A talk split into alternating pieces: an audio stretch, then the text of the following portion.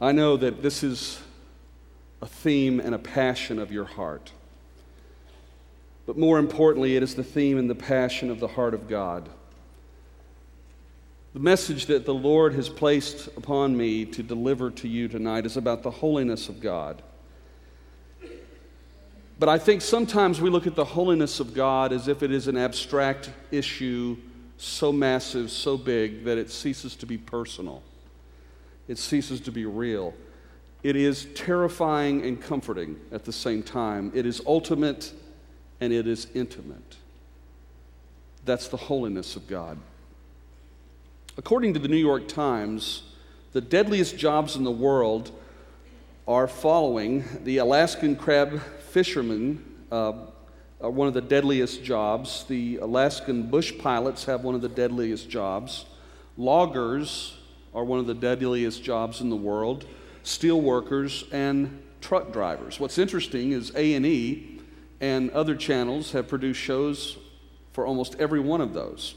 Uh, the Deadliest Catch, Flying Wild Alaska, Axemen, and Ice Road Truckers. Forbes magazine says don't go into any of these professions if your greatest concern is keeping out of danger. what is the deadliest job? I want to suggest to you that the deadliest job in the world, according to Scripture, is to be a worship leader. I want to suggest to you that we're all worship leaders if we know Christ, and that we are worshipers. I just cite several examples.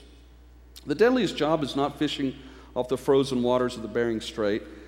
It's not driving a truck over the iced tundra. It's not logging in the Sierra Nevadas. It's not walking a high beam 78 floors above Manhattan. The deadliest job is coming into the presence of the Lord half heartedly, foolishly. The deadliest job is to come into his presence without thought and preparation.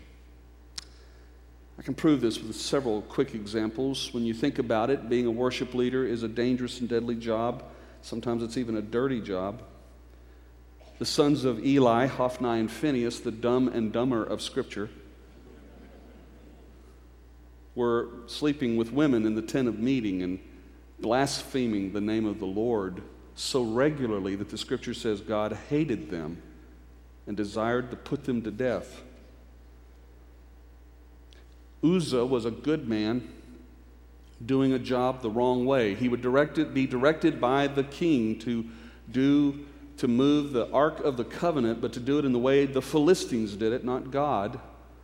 And when the oxen tripped and stumbled and the ark began to fall, Uzzah, from a good heart, reached up to keep it from falling and was killed. The scripture tells us other stories. It tells us about Uzziah, which we've mentioned here several times this week, who became leprous because he was faking worship leadership and disobedience. We looked at the New Testament. Ananias and Sapphira were, the, were major donors who died donating. You see, God looks at the heart. And it is a terrifying thought that God is holy and we are so not holy. Don't you think we should pause a sober moment or two? Don't you think we should think seriously about this? Leviticus 10, tucked away in a catalog of skin diseases and sexual regulations and, and sacrificial instructions, has a narrative that is so sobering it makes us gasp for breath. In Leviticus chapter 10, it tells the story of two sons of Aaron by the name of Nadab and Abihu. Leviticus 10, verses 1 through 3 says, Now Nadab and Abihu, the sons of Aaron, took their respective fire pans and after putting fire in them, placed incense on it and offered strange fire before the Lord, which he had not commanded them. And fire came out from the presence of the Lord and consumed them, and they died before the Lord. And Moses said to Aaron, It is what the Lord spoke, saying, By those who come near me, I will be treated holy. Before all the people, I will be honored. So Aaron, therefore, kept silent. I have no doubt he was silent. The clearest lesson is that our God is holy. He is a consuming fire, and yet he calls us to him. Proverbs 2:16 says, "To deliver you from the strange woman, from the adulteress who flatters you with her words." Why in the world did you just read that verse? Because it's the exact same Hebrew word used in Leviticus for strange. I don't know what, uh, I don't know what Nadab and Abihu were doing, but whatever it was, it was strange to the Lord. It wasn't the fire from the altar of sacrifice. What it was was something in their heart. It, it, it, was something that was wrong. It was something that made them think they could cut corners. It was something that, that made them think or not take God seriously. Maybe it was that they grew up at church and that church just became a routine. Maybe it was that they just were so used to, so used to, so used to, that they just kept going at it, coming to it, doing this, doing that. It became routine, and God became routine. And there was no longer a holy sense of anticipation that God may yet visit his people out of the ordinary, in the extraordinary. And so they conjured up strange fire. I read that verse in Proverbs because that's the, another time in Scripture the same word is used. And there's something about what Nadab and Abihu did that was adulterous to God. Just as Proverbs warns us of this strange woman, it wasn't talking about a woman who's just weird or talks too much. It was talking about a person who was strange to the covenant of that man. And when we come before a holy God, and we must come to Him, we long for Him. As the deer pants for the water brook, so our soul longs for you, O oh God. But we cannot be reckless. We cannot be foolish in how we come to Him. Are you flirting with strange things tonight? Are you flirting with strange ideas? strange philosophies. You say, on the outside, you can't tell. You are so right. And by the way, I'm not God. I come before Him as you do tonight. And yet, I'm convinced some of us come before Him so unclean and so unworthy. And our hearts and our thoughts are with other things than Him. Idols have crept into our thinking, into our heart, into our imagination. He says, You will have no image before me. The word imagination comes from that word image. In other words, we picture God to be certain things and we don't know really who He is because we've made a routine out of God. And church has become so predictable and so boring and so regular, and you've been so faithful, and you are in such danger danger. For our God is holy and our God is a consuming fire. That word holy kind of throws us off. We all suspect what it means is that he's without sin. But has it ever dawned on you when we looked at Isaiah chapter 6, which we have looked at a couple of times this week, did you notice that the seraphs who covered their faces and covered their feet and with two wings they flew, did you notice they're holy angels? They've never sinned. And yet they cover themselves because of God's holiness. It's more than just you and I are sinners. It's the fact that He is, God is not just on a higher level than we are. In spite of what Mormonism falsely teaches, He's not just up the ladder from us, He's not on the same ladder with us. God is wholly other than us. He's wholly other than the seraphs who were created to serve him. He is so other than us, and yet he is so ultimate and intimate at the same time. He is the God who is God, and there is no other. And yet, what he's saying to you tonight is, I want you. I want to be with you. I want you to bring your hurts to me. I want to be your father. I want you to be my daughter. I want you to be my son. I want to bind up the wounds. But we come to him with great respect. Uzziah had been Isaiah's mentor, his hero. And when he watched Uzziah struggle and falter and fail as he did, it forced Isaiah to a situation where he had to turn to the ultimate. He could no longer trust others that had been so trustworthy for so long. For 60 years, he ruled, he reigned, he did good. And then at the end, it was so ugly, it was so devastating. And, and Isaiah, as we looked at the other day, went into that experience of seeing God high and lifted up, and the train of his robe filled the temple. And the scripture says that the seraphs flew around him, and they said to one another, Holy, holy, holy. You see, what Isaiah needed is the same thing I need tonight. It's the same thing I believe you need tonight. And it's this we, we need to challenge how we think about God. I believe the most important thing you ever think about is God. And I believe that most of us are content to know very little about God. We're content with what little we know. And, folks, you and I will never know enough. As I said before, I have never preached a sermon worthy of God. I have never thought a thought worthy of God. But I will tell you this God wants us to bring our heartaches, our troubles, our trials. He wants us to seek Him with all of our hearts because what you think about God is the most important thing you think we now serve a God in this culture in America who is tameable, explainable, relatable, but not holy. Holiness is not a subject you hear much about anymore.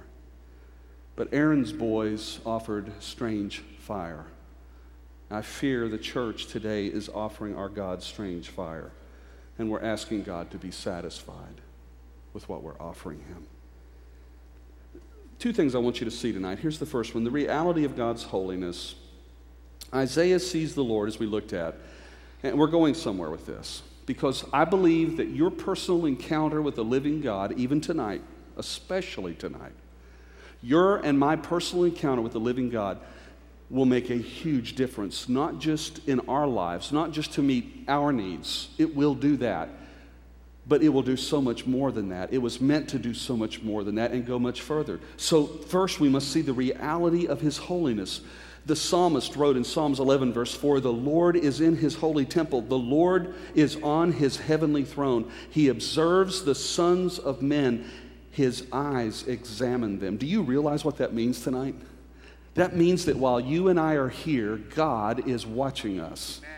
Not from a distance, He's here. And God is moving in this room. He is looking at you. He knows your thoughts, he, he knows the things you're struggling to focus on. He, he knows what you're hearing and not hearing. He knows how you're deducting the information that's being given to you. He knows how you're responding to what you saw on the screen. He knows that some of us are thinking about things that are a million miles away from here. He knows exactly where we're at. And while we go to church, and in America, we've gotten so accustomed to saying, Man, Mark, I like that song, and boy, that song was good. The video was kind of in, and the sermon was, uh, but, and we have judgments about how we like this, and the seat was good, and the people around us were nice, and I had a great day at church today. All the while, we never gave a thought to the fact that God is examining us. You see, we're all focused on one point up here, right? In fact, all of God's attention is on your seat. And He can handle every one of us. Here's the issue this holy God is moving. Isaiah comes clean, as we said. He confesses, he outs himself. He says, I am a sinner. And, and, and, verse 7 says in Isaiah chapter 6 that uh, with, uh, with this coal he was touched and cleansed. And we've talked about that. That is a glorious thing uh, this hot, burning coal touched his mouth. That's where his sin came from. But you know that's not where his sin originated. Jesus made it clear to us in Matthew 15 19. For out of the heart comes evil thoughts, murder, adultery, sexual immorality, theft, false testimony, and slander. You know that it wasn't just his lips that had sinned, it was his heart. And so God looks upon the heart. God's holy sacrifice came from the altar of God. And we talked about that. We talked about how Jesus sacrifice on the cross is what that coal represents. And that's the same thing that makes you and I clean tonight. So, did you realize, even in this moment while you're listening, and the Holy Spirit brings conviction of a sin, the moment we confess that sin is the moment the blood of Jesus Christ is activated and applied to our sin. And the Bible says if we will confess our sin, He is faithful and just to forgive us of our sin and to cleanse us from all unrighteousness. You know, in our culture, we're, we're pretty happy if something is 99.9% pure, aren't we? 99.9% pure. Do you realize that if 99.9% is good enough for us, every year the IRS would lose 2 million tax returns if they were 99.9% accurate? 12 babies would be given to the wrong parents at the maternity ward. 291 pacemakers would be wrongly applied and implanted in people. And 20,000 prescriptions would be filled that were wrong and in error. 99.9% is not enough.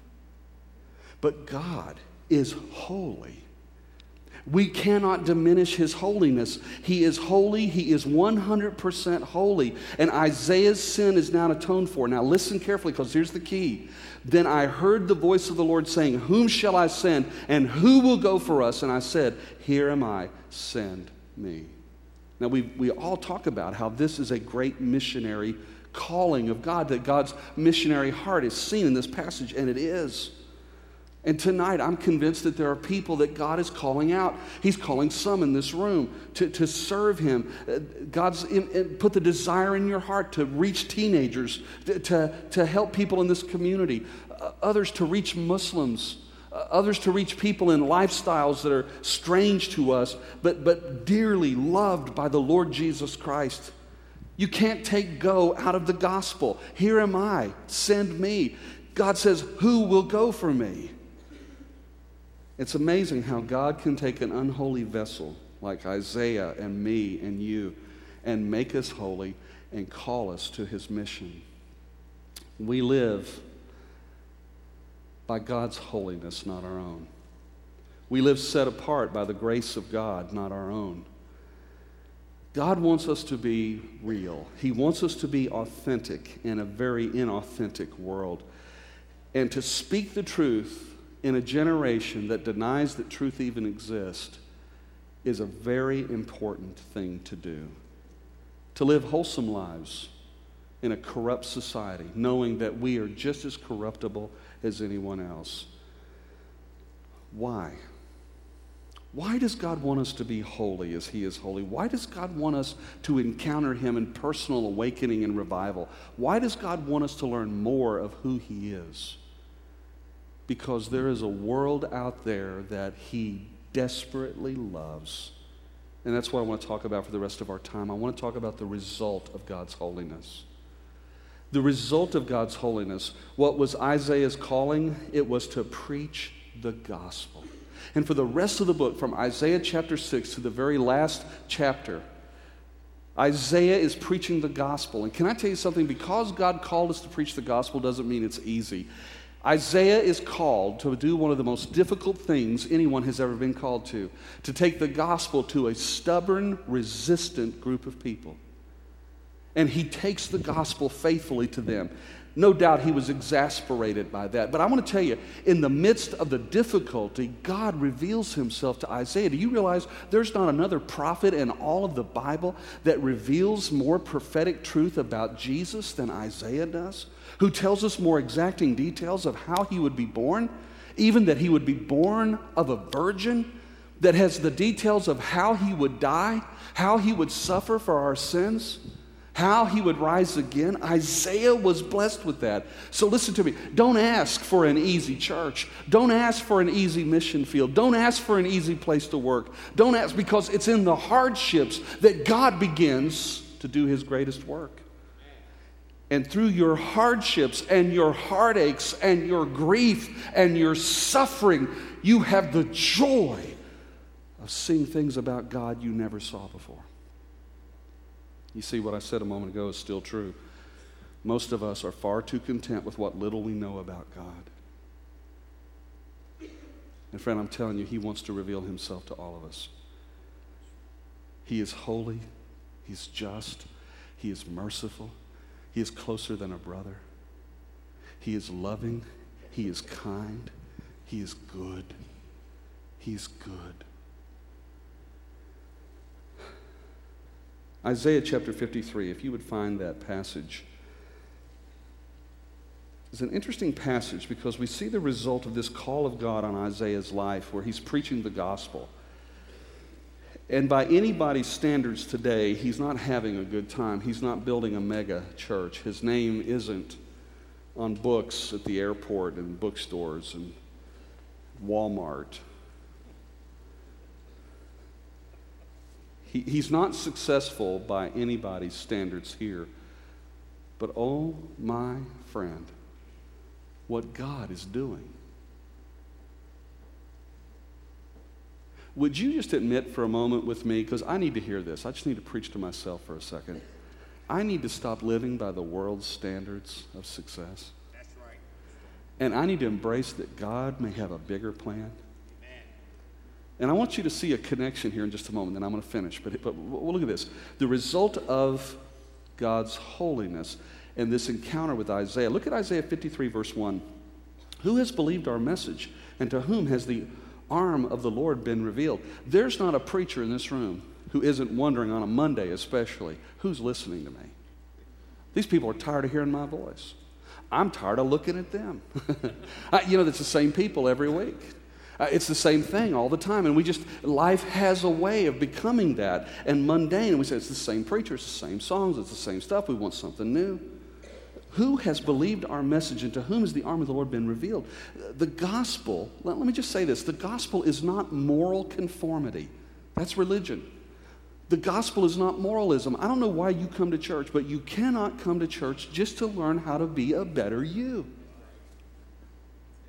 We are despicably lost and separated from God. And even born again and saved, we have a propensity to be evil and wicked. We need the Lord. Like someone with emphysema needs air, we need the Lord. We're diseased, He's holy. Uh, look at verse 4 and 5. Surely He took our infirmities and He carried our sorrows. This is the revelation God is giving Isaiah. He took our infirmities and he carried our sorrows, yet we considered him stricken by God, smitten by him, and afflicted. But he was pierced for our transgressions, he was crushed for our iniquities, and the punishment that brought us peace was upon him, and by his wounds we are healed. Yeah, let me tell you what moralism is teaching people today. You can see it on television, you can see it in many churches. You can hear messages like this try, try, try. Matter of fact, all religions at some level all religions at some level have a teaching of moralism. They basically say, try, try, try, do this, this, this, and don't do that, that, that. People teach moralism. Even people who are trying to preach the gospel, many who hear us are just hearing moralism. Well, the pastor just told me five things I can do this week to be a better person. Now, I believe the Bible's practical, but listen to me. All religion ultimately says, try, try, try, and you will achieve nirvana or heaven or God or something. But Christianity is 100% of the opposite. Christianity is a legal standing with God because of the sacrificial death of his son, Jesus Christ, plain and simple. A legal standing with God through the blood that his son shed on Calvary. And the Bible says it pleased God to crush him. And Isaiah says, listen, you can't come to God for just a moral lesson to improve your life. Yeah, you ought to be better. Yeah, you ought to be a better citizen, a better neighbor, a better work associate, a better husband, a better wife, a better child, a better parent. Friends, it is the gospel. It is the gospel that we preach. It's the gospel that changes the world. It's the gospel that sets this church on fire. It's the gospel that transforms this community. Not us being good and doing good, it's the gospel that even motivates the good we do the, probably the best illustration is marriage. Marriage, according to God, is a passionate, is a passionate relationship with legal standing.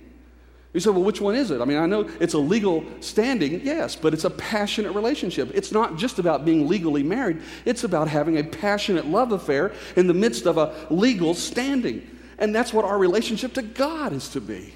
When we come to Him by faith, we receive Him into our lives we accept him with joy, and that relationship grows. It's nurtured and developed day after day, week after week. We grow in the knowledge of the Lord. We're more intimate with him. We go deeper with him, and we have a legal standing all the time. Look at verse 7. He was oppressed and afflicted, yet he did not open his mouth.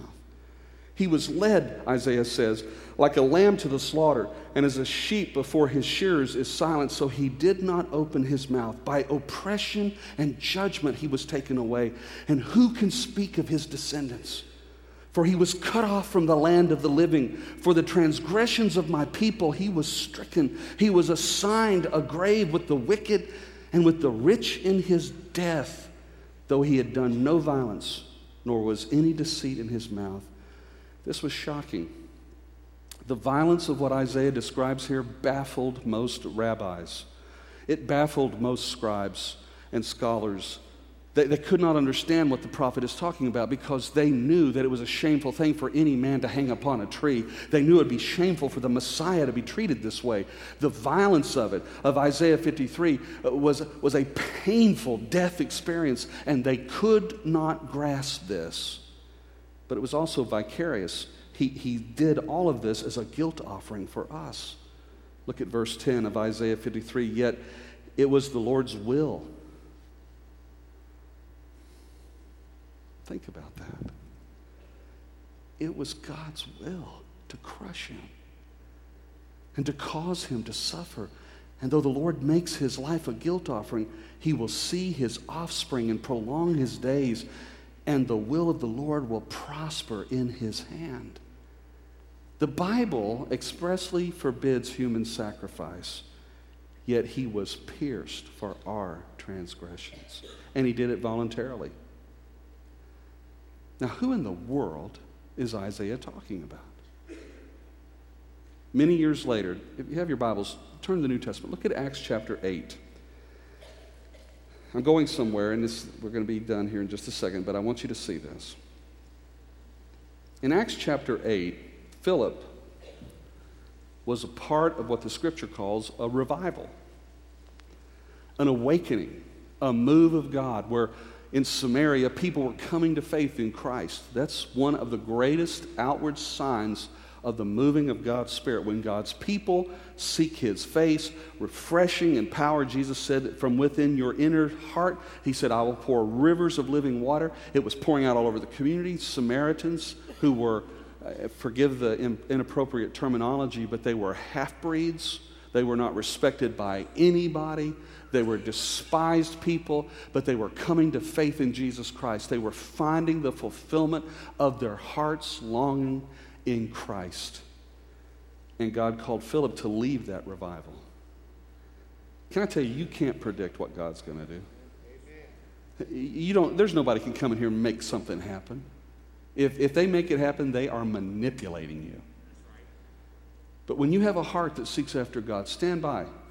Because just like C.S. Lewis said in the, the, the Chronicles of Narnia, Aslan is not a tame lion. Our God is not a tame lion. Oh, how we have tried to tame our God. But we come into him with fear and trembling. He's the ultimate, yet he's the intimate, and he's drawing us in. But, but look what happens. Philip gets called away to go down to the desert. And when he gets down to the desert, he meets an Africa man. He meets a man from Ethiopia who was a high government official. He served as the treasurer of the queen of Ethiopia, Candace, the queen of Ethiopia. And the scripture says he was the Ethiopian eunuch. Now, let me just stop there for a moment. I want to be delicate here. I want to be tender because I know there's children in the room. But in that particular case, some people are born eunuchs, some people are made eunuchs. It's pretty clear he was made a eunuch. Because in any royal family, the people who attend the family could not pollute the family line. So if you were an employee of the family business of the country of Ethiopia, you came into that position, whether you were forced to or voluntarily did it, you had to be made a eunuch because they were fearful of anybody who could pollute the family line. Am I making sense? So here is a man whose life now is dedicated to the service of a royal family, and he will never have a family of his own. He will never have offspring. his name will never be remembered. The reason they protected the royal line is so that their name could live on in perpetuity, so that they could live on gloriously, so that their names could be remembered, so the family line could be passed from one generation and the riches and the power and the glory to the next. But those who served them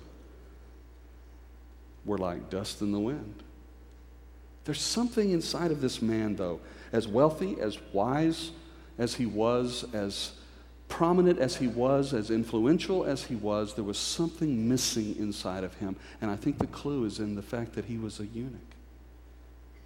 I think there was a longing for something more than what the average person in the world, even the king and queen of Ethiopia, were finding their significance in. He realized, I'll never have offspring. I'll never have grandkids that call me granddaddy. I'll never have people who look back and say, That's the reason I exist, and that man has left a mark on my life. So he was looking for something deeper. Maybe that's what caused him the, to make the, the hard, arduous journey all the way from Ethiopia up through Egypt, across the Nile, through the desert, into Jerusalem.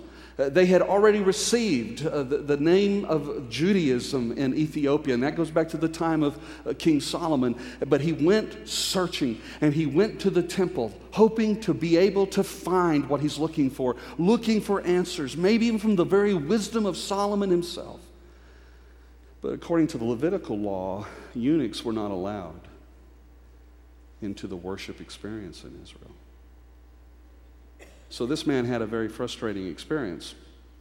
But somehow, and apparently he had plenty of money, because all the scriptures at that time were handwritten on scrolls, and he purchased a copy of the book of Isaiah.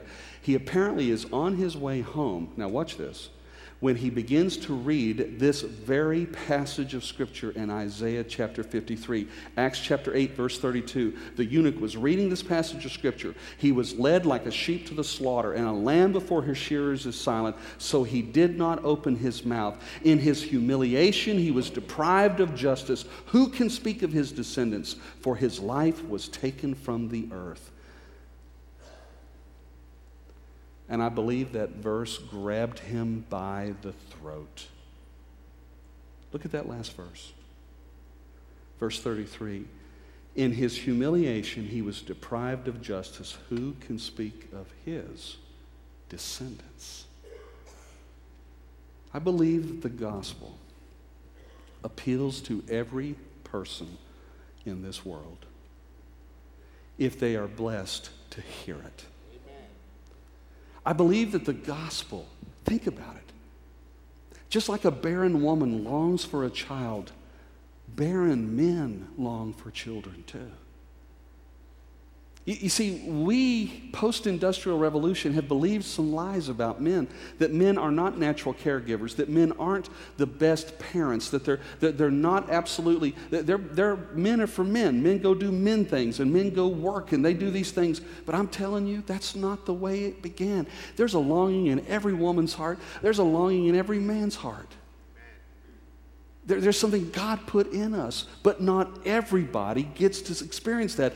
I believe that when he read Isaiah's words, think of this, they were so powerful, so prophetic, only God would know that hundreds, if not a thousand years before this man would ever be born and made a eunuch that God would inspire one of his servants who had a reviving experience in God's presence, committed his life to sharing the gospel, and would write, and hundreds of years later, a man would open that scroll and he would read those words.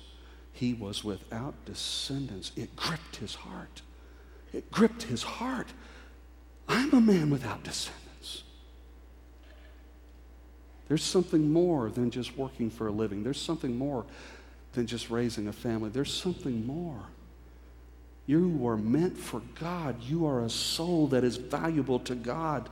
Verse 34 the eunuch asked Philip, Tell me, please. Do you hear the urgency in his voice? Tell me, please. Who is this prophet talking about? Himself or someone else? Do you hear the passion in that? Verse 35 And Philip began with this very passage of Scripture and told him the good news about Jesus. Oh, my friend, if someone said to you this week, Hey, look, I've been reading in the book of Hosea, I've been reading in the book of Psalms, who is he talking about? Himself or someone else? Could you take them from that point You say, Well, I, am not the Bible scholar. I'm not the teacher. That's not my strength. Oh, no, no, no, no. Let me tell you one thing you need to know. Every word on every page of your Bible points to Jesus Christ. You can start right there and say, you know what? That's where Jesus is. He is there in the Psalms, He's there in Genesis, He's there in Leviticus. He's there everywhere. And he took him from that place and he showed him Jesus. The good news is, Jesus vicariously died in your place. And the eunuch understood that Jesus suffered in order that he could be forgiven. He, he suffered a violent, vicarious, and voluntary death.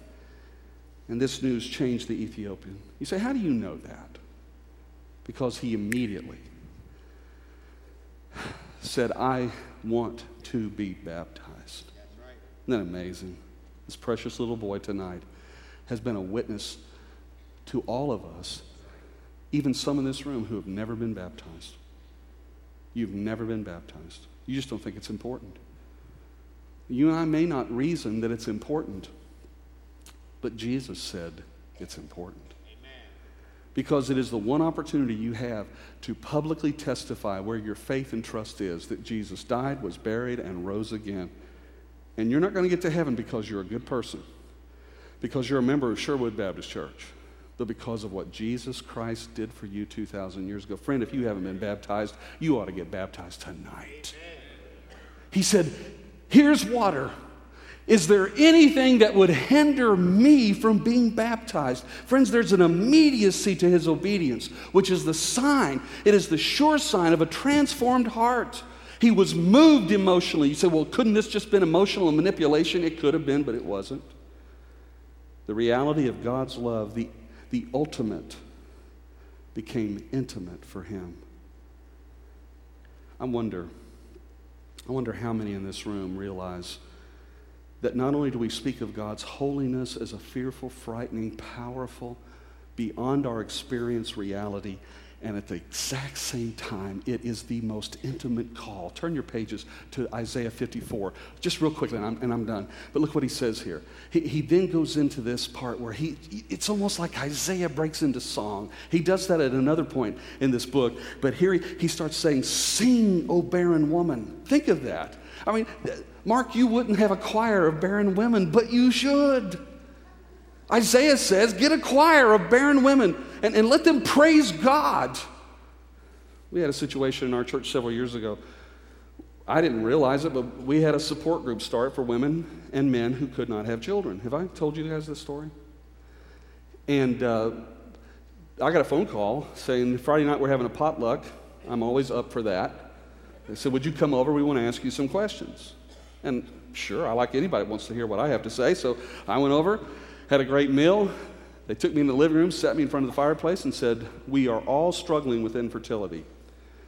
All of us have been to doctor after doctor after doctor. We don't know what to do. They said, Is it wrong for us to go to doctors? That's a great question. I said, I don't believe it is. I believe it's part of God's common grace. He gave us medicine and doctors. I think you ought to do your best. I said, But ultimately, let me tell you something. You find barren women and barren men all through Scripture. Isn't that amazing?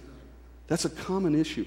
But what's amazing is that oftentimes there's some timing involved with the fertility process because God has a very special purpose for a child. Now, that's a whole other subject. But these people, we prayed. And then I asked a group of older women in our church to just surround them. We called them Hannah's daughters and they began to lay hands on them on Mother's Day. I, am telling you, I do so. I, am so impulsive sometimes as a pastor. You better be glad you got Michael Catt as a pastor, not Ed Litton. I'm so impulsive. I just said, "Hey, I want everybody that's struggling with infertility, come on down here." I mean, oh, that's so intimate and personal. And the women were ready to run. The guys were going, "Okay." they come down. Hannah's daughters came out. They prayed over them. A year later, there were 12 couples 11 couples paraded babies through that church. The hand of God. You said, what happened to that other couple? They adopted. I want to tell you something. I learned a valuable lesson. Barren people pray differently. A barren woman or a barren man prays differently than a man or woman with 12 kids.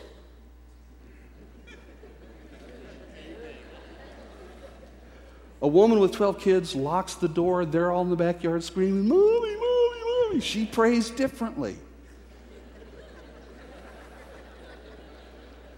Church, I'm telling you, there's something here.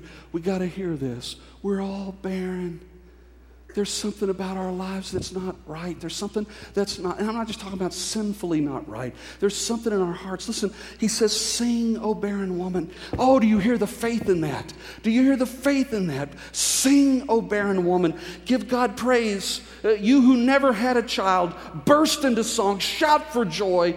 You, you who were never in labor, because more are the children of the desolate woman than her who has a husband, says the Lord. Then he goes on to say, Enlarge the place of your tent, stretch your tent curtains wide.